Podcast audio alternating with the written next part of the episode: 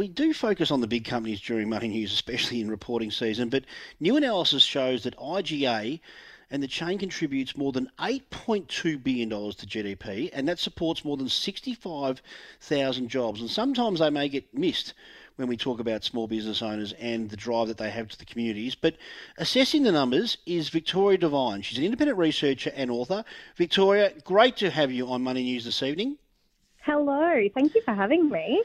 We know so much about independent operators like IGA, but how much is it to the community, especially you know sporting clubs and small businesses that IGA contribute? Well, as you said before, they've contributed $8.2 billion to gross domestic product, which is massive. And to be honest, before I was even involved in this campaign, I couldn't have guessed how much that was.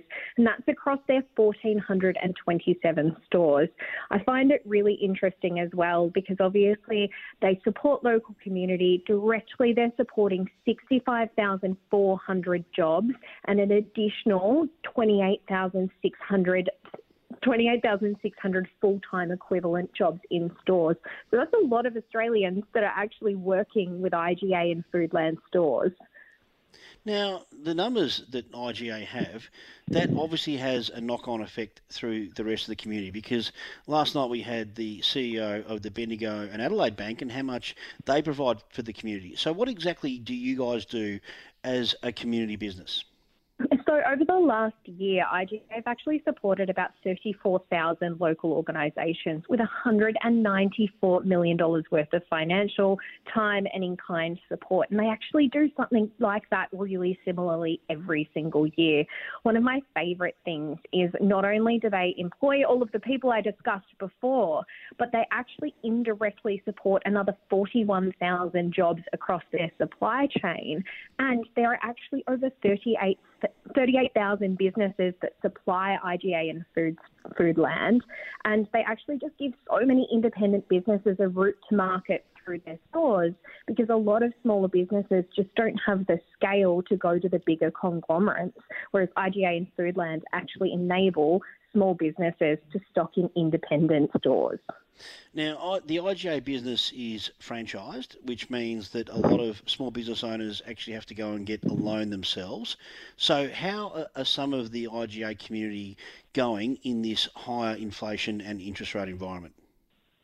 Moment, as you said before, a lot of IGA stores, actually all IGA stores, are family owned businesses and they've got a commitment to the local community that they live in and that they adore. And no two IGA stores are the same, just like the communities that they serve.